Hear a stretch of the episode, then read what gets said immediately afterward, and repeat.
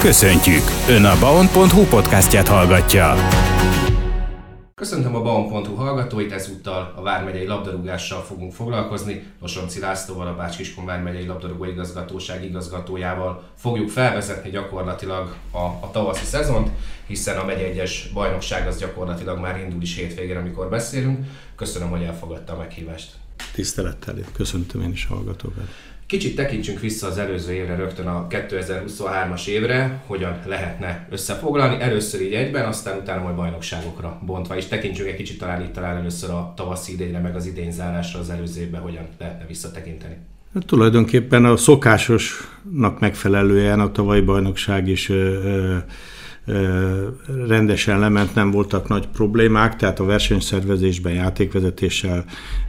Balhis mérkőzéseink ugye az amatőr szférában ritkán van, általában évenként egy azért bebecsúszik, de nem panaszkodom itt Bács megyében, hiszen a többi megyében azért több fegyelmi ügy van.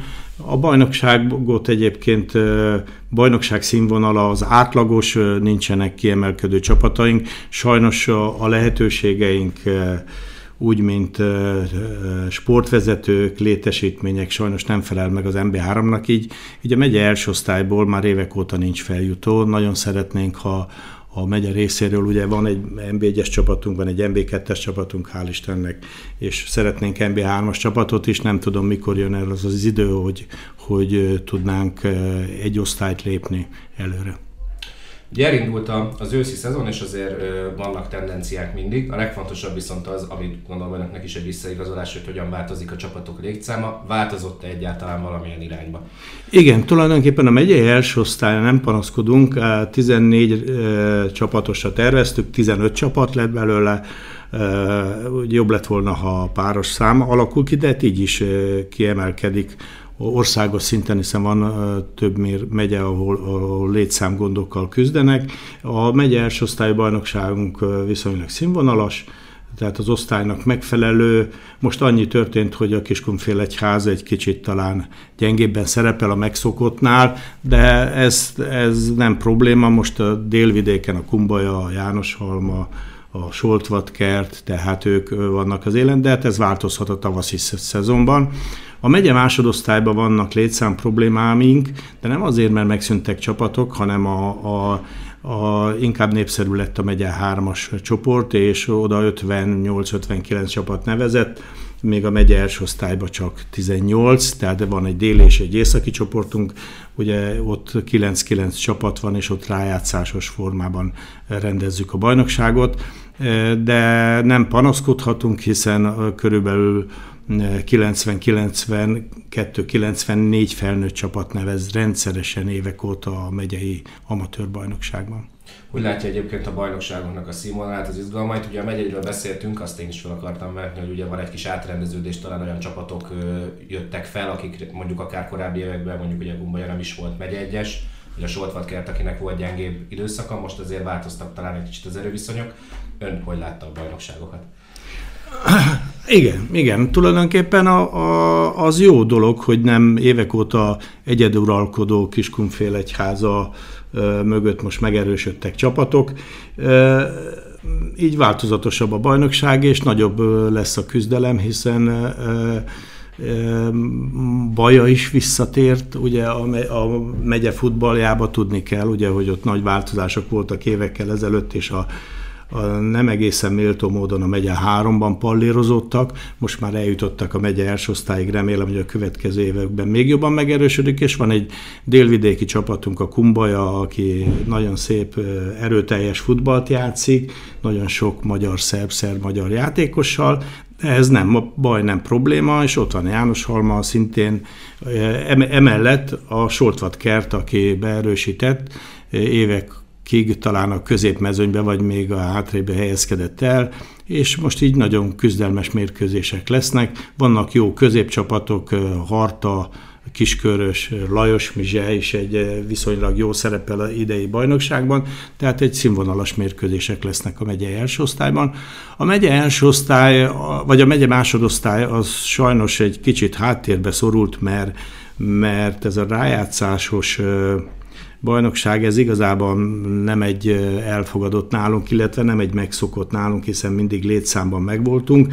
Hát ott általában a legnagyobb probléma az, hogy a megyebajnokok nem akarnak osztályt váltani, és mindenki a saját területén, a délvidéken vagy az északi részben szeret játszani, hiszen akkor több néző megy ki a helyi rangadókra. Ott kellene talán annyi, hogy a létszámot megemelni, remélhetőleg azért majd lesz egy-két csapat, aki vállalja a magasabb osztályt. A megye háromban ott ugye az teljesen grassroots, Ugye ott majdnem úgy van, hogy csak mérkőzésre járnak a játékosok, de kell ez a településeken, igénylik azt, hogy, hogy mérkőzések legyenek, és, és ott is azért, azért vannak nagy rangadók, általában a szomszéd település, vagy a képen bajnokságé, vagy dobogói harcolnak, tehát egy kimondottan a bajnokságot lehet, lehet szeretni, lehet élvezni a játékot, Persze ehhez hozzátartozik nem csak a versenyszervezés, hanem van egy játékvezetői gárdánk is.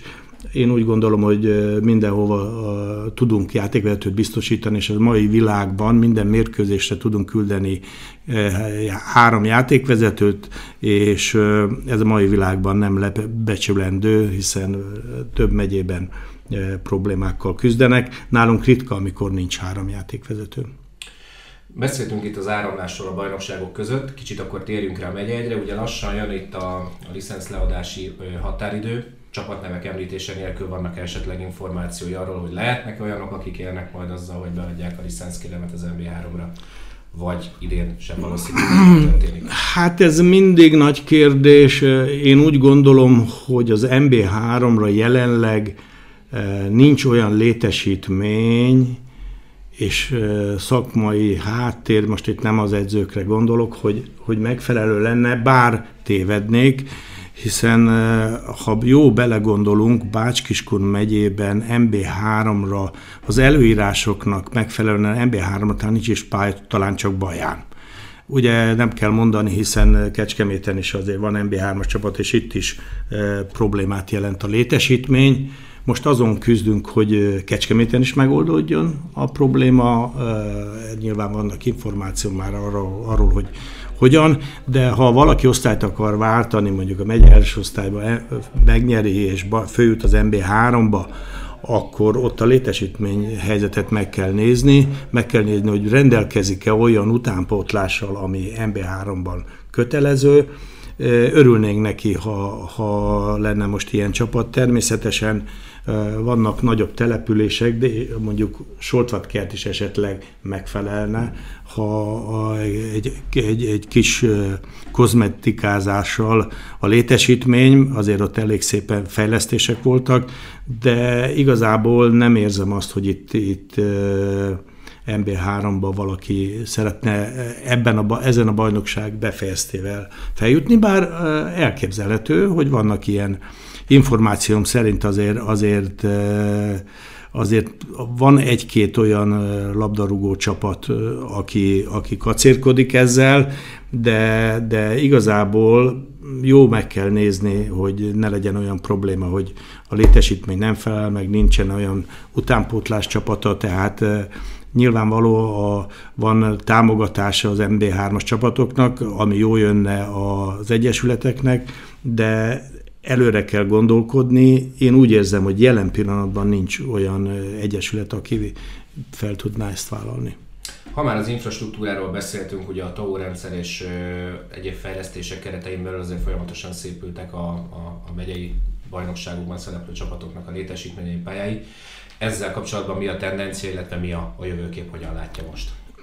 Nagyot léptünk előre az elmúlt tíz évben, hiszen több mint tíz nagy műfüves pályát építettünk, kis műfüves pályákat, öltözőket újítottunk fel, e, Bajától Tiszakécskéig lehet mondani, vagy Kiskunfélegyházáig, Lajos Mizséig. E, nézzük a létesítményeket. E, én úgy gondolom, hogy megyei első osztályban szinte már ami fejlesztés elképzelhetők szinte 90%-ban megvalósult, még, még kellene egy-két műfüves pálya, gondolok itt Kalocsára, esetleg Bácsalmásra,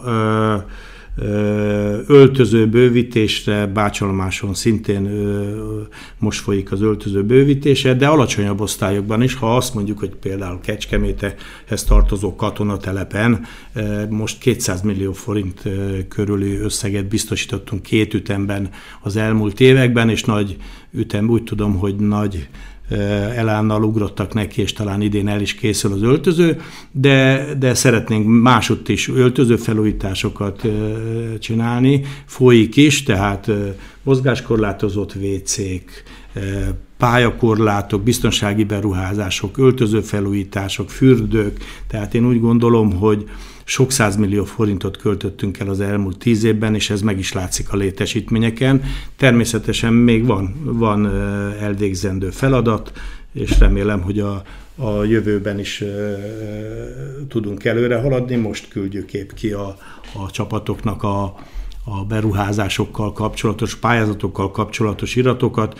Most is 10, 10 8-20 csapat kapott komolyabb összegeket, tehát milliókat, sok milliót a, a, a létesítményük fejlesztésére. Szoktunk arról is beszélni, hogy egy megye megítélését mindig nagyban befolyásolja az, hogy NB1-es, NB2-es csapatok hogyan szerepelnek. Azt gondolom ebben a, ebből a szempontból 2023-ban nem lehetett kifogás Bács-Kiskun megyére. Önök hogyan és miként figyelik a Kecskeméti tél, vagy akár a Tiszakécske szereplését ugye az NB1-ben és az NB2-ben? Hát természetesen jó. A, kapcsolatunk van mindkét klubbal. Hát a Kecskeméti szereplés a szenzációs volt. Van némi kötődésem a Kecskeméti labdarúgáshoz.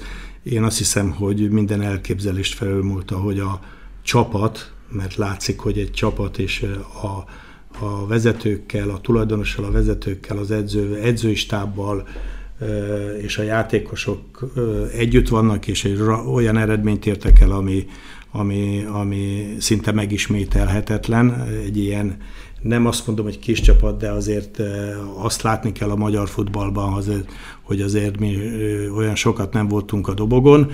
A Tiszakécske is nagyon örülünk, hogy van MB2-es csapatunk. Hát ő is tavalyi szezonban elfogadhatóan szerepelt. Kell az, hogy a megyében legyenek ilyen úgymond nagy csapatok, tehát NB-s csapatok, és azért is szeretnénk, ha valaki későbbiek folyamán vállalná a, az MB3-at, így akkor meg lenne, hogy lenne MB3-as, MB2-es, MB1-es csapatunk. Tudni kell, hogy azért tíz évvel ezelőtt volt, volt, körülbelül tíz évvel ezelőtt volt olyan időszak, amikor nem volt mb csapat a, a megyében.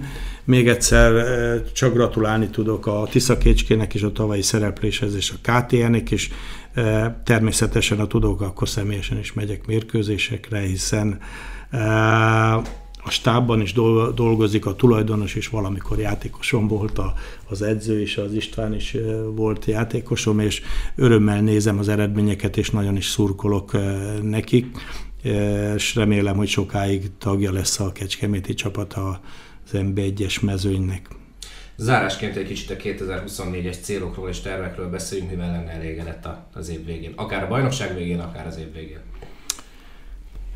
Hát azzal lennék elégedett, hogy ha valaki azért megpróbálna megpályázni a, a MB3-as licenszet beadná, és megpróbálna a magasabb szintre jutni, azzal nagyon elégedett leszek, de ha csak a következőben lesz ilyen, akkor, akkor az is elfogadható részemről, mert egyszer azért csak el kell indulni fölfelé, hogy legyen MB3-as csapatunk is, de én úgy gondolom, hogy, hogy ha balhémentesen és jó színvonalon meg lemennek a mérkőzések, nem lesz Covid, nem lesz egyéb ilyen problémás időszakunk, akkor, akkor tulajdonképpen